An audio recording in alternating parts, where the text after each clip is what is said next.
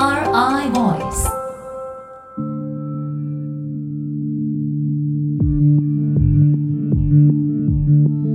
NRI ボイス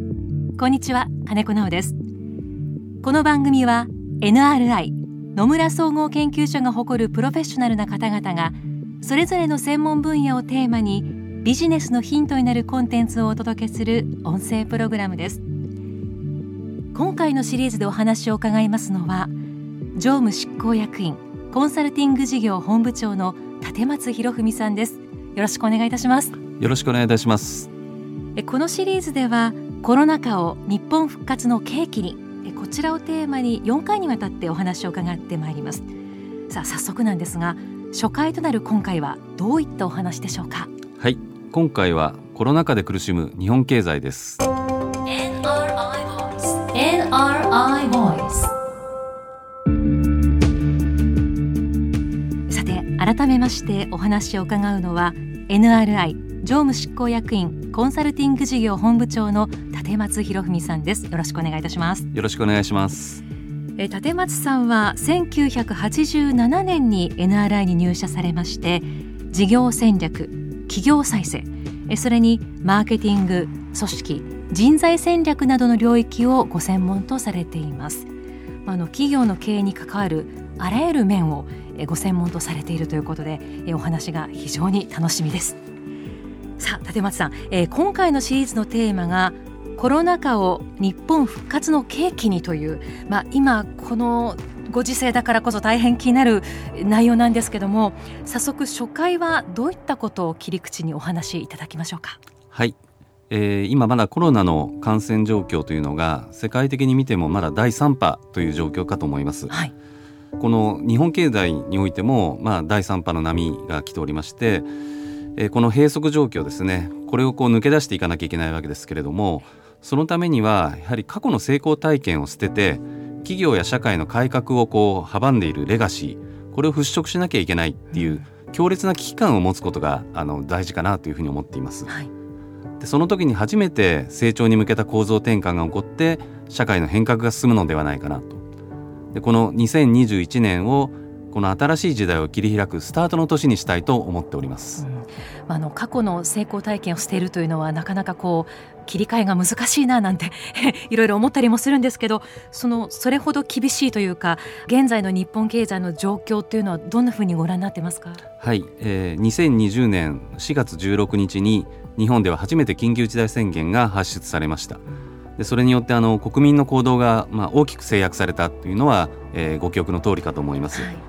で野村証券によりますとこの日本の4月から6月期の実質 GDP これが年率マイナス30%にも迫る落ち込みを見せまして、まあ、その後若干回復傾向にはなったんですけれども2020年度はえー、年間トータルでマイナス5%ですね。対前年度比で、えー、それぐらいの落ち込みになる見通しでございますで世界経済全体も落ち込んではいるんですけれども2020年度が世界経済全体でマイナス3.6%という見通しでありますから、えー、それに比べると、まあ、コロナ禍によって日本の成長力というのは主要先進国の中でも著しく損なわれてしまう可能性があるということです。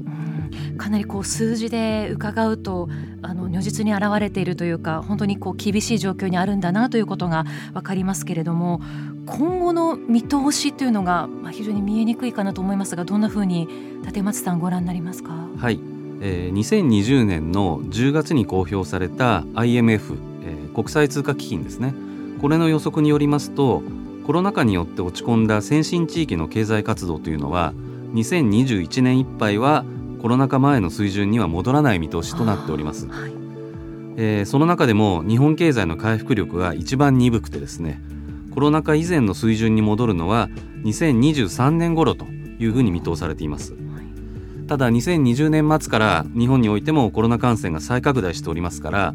さらに下振れするリスクも生まれているんではないかというふうに見ています。なんとなくこうイメージだと日本は軌道修正も早いのかなと 楽観的な部分があったんですけどもそんなに遅いんですね。世界的な基準から見てもかなり厳しい状況まで落ち込んだということだと思うんですけれどもこれはどうなんでしょうね、まあ、もちろんコロナというのが一つ契機であることは間違いないとは思うんですけどもそれ以前からの流れで見るとどんなふうに捉えたらいいんでしょうか？そうですね、あのー、実は思い起こしてみますと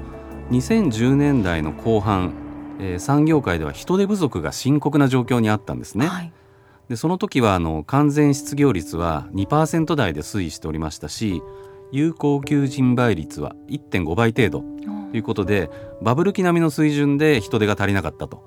いう状況です。で多くの企業ではこの労働力確保っていうのが非常に重要な経営課題となっていたんですけれどもこのコロナ禍でですね完全失業率が急速に悪化しております。はい、で有効求人倍率も1倍に近づいておりまして、日本企業の人員余剰感っていうのが出始めてるんですね。はい、でその中でも特に業種別に見てみますとサービス産業、まあ、特に宿泊とか飲食サービス業ですねこの行動変容の影響をもろに受けた業界、えー、そこがあの非常に人員の余剰感が出てしまっているということかと思います。上場企業の営業損益これはあの2019年の46月期と2020年の46月期で比較すると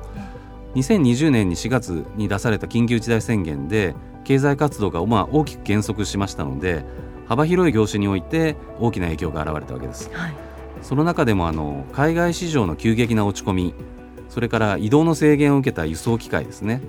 とか運輸サービス、えー、ここであの、まあ、非常に減益額が大きかったというのは目立ったわけですね。えー、でまあ、このような状況を受けまして、えー、企業の景気認識を示す日銀短観は、はい、2020年12月には6月や9月に比べてやや改善傾向にはなっているんですけれどもまだまだ依然として先行きを悲観するムードが支配しているという状況でございます。なかなかその落ちる時は早くても戻るには大変なんだなというこれ見通しなんかね伺ってますとそういう気がしますよね。まあそうですね。ついついこう声も悲観的に なってしまうんですけれども、はい、まあでもこう前を向いていきたいということで今回お話を伺っているわけなんですけれども、まあ、企業はこのコロナ禍でどういったことに注目していく必要があるのかというその辺ですよね。はいそうですね、えーまあ、あのコロナが10年後20年後も続くというふうに見通しは誰も出してないわけですから、えー、あのいつか復活するわけですけれども企業のそうした業績回復ですねこれはあのよく言われますのはこう V 字回復ですとか、はい、U 字回復といったものがあります。でまあ、V 字型っていうのは、まあ、急回復するっていうものですし U 字型っていうのはそれに比べるとこう若干時間はかかるんですけれども、まあ、戻ってくると。まあ、さらに今回はですねあのコロナ禍からの回復についてなかなかこう低迷から抜け出せないような L 字型ですとかあ L, L ですね。あ、はい、なるほど。なかなか伸びてこないっていう、そうですね、はい、それからこう2番底がやってくる W 字型っていう、まあ、こんなパターンも予想されてるんですね。はい。でまあ、こんなことをあの46月期にこう見通されてたわけですけれども最近の状況を詳しく見てみますと、はい、えー、刑事回復と呼んでいいような状況が読み取れるのではないかというふうに思っています。K ですね。今ちょっと頭の中であの書いてますけども、経これはどういう？はい。あの経営の字のですねこう右側に注目していただきたいんですけれども、はい、えー、上にこう上昇していく企業とそれから下降していく企業この両極端に分かれてるっていうそういう状況なんですね。強いところがまあより強くなって厳しいところはさらに落ちていくというそんな傾向が出始めてきたなっていうふうに見ています。はい。で特にコロナ禍であの、まあ、移動制限が行われたわけですしあるいはこう3密回避ですね、まあ、そうした影響をこうダイレクトに受けた産業。それからあの巣ごもり消費とか、まあ、コロナ禍で新しく生まれた市場をうまく取り込んだ産業、まあ、これがあの明暗分かれたっていうのはまあ単純に分かるわけですけども、えー、実はそんな区分だけではなくてですね、はい、同じ業界の中でも業績の明暗が企業によってはっきりと分かれ始めてると。いうことじゃないかと思います。そうなんですね、まあ、そのダイレクトに影響を受けた産業と巣ごもり消費っていう、まあ、本当にこの巣ごもりっていう言葉もよく耳にしましたけどもそこが分かれるっていうのはすぐに分かったんですけども同じ産業の中でも分かれるというのは何か線引きというか原因があるというふうにご覧になってますか？そうですね業績が好調な企業を見てみますと、はい、いち早くこう在宅勤務とかテレワークといった新状態への対応にえー、成功した企業あるいはそうしたサービスをやってる企業ですね。はい、ですとか、あの EC ですね。電子商取引への取り組みをいち早く進めた企業、はい、それからあの非対面ビジネスですとかオンラインをこううまく活用して自社ビジネスにうまく使ってきたとい。う企業、はい、それからあの世界経済の中ではあの中国市場がいち早く回復しておりますので、まあ、その急回復に見事にこう対応できた企業、まあ、こんなようなところですね。こう危機下の中でも成長市場をつかんで新しい市場を開拓しているというところが経営の字のこう上向きになっているということではないかなというふうに思います。このポイントというのを伺っているとああよくこうすごく伸びたというふうに聞いているところは確かにそういうあの戦略があったなとかそういうものを私たちも目にしたり耳にしたりあるいはその恩恵を消費者として受けてきたなというのがあのなんとなく想像できたんですけれどもこれはやっぱり両極端に分かれる感じがしますね。すね。経営の字の右側ですもんね、はい、まさに上とこう下というか、はい、っていう感じがしますよね。この判断というのもでも非常に勇気がいると言いますか、はい、あのまあ、もちろん中国はいち早く回復したというお話もありましたけどもやっぱりそのスタートが中国という場所だったというところから考えるとなかなかね回復したからといってじゃあ中国にというふうにこの決断をするのは非常に勇気がいるんじゃないかななんて思いますけれどもね。そうですねその辺のこう意思決定の速さというか決断力っていうのが、えー、今の業績の差につながっているのではないかなというふうに思います。それを決めるのはいよいよね今技術 AI なんかもありますけど人間だったりするのかなとか、はい、またこの辺も興味深いところなんですけどこれまたあの回を追って立松さんにお話を伺っていければと思います。はいまあ、ということでここまでで今回はコロナ禍における日本経済の現状について、えー、まずはこの今どうなんだろうというところお話を伺いました。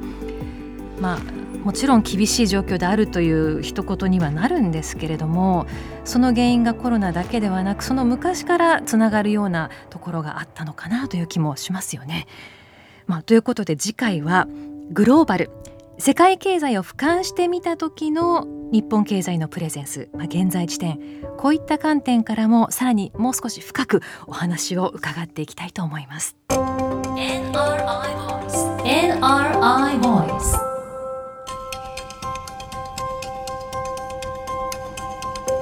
NRI ボイス。この番組はアップルやグーグルなどのポッドキャストのほか NRI のウェブサイト内からもお聞きいただけます。NRI ボイスで検索してチェックをしてください。引き続き立松さんにはコロナ禍を日本復活の契機にこちらをテーマにお話を伺ってまいります。ナビゲーターは金子直でした。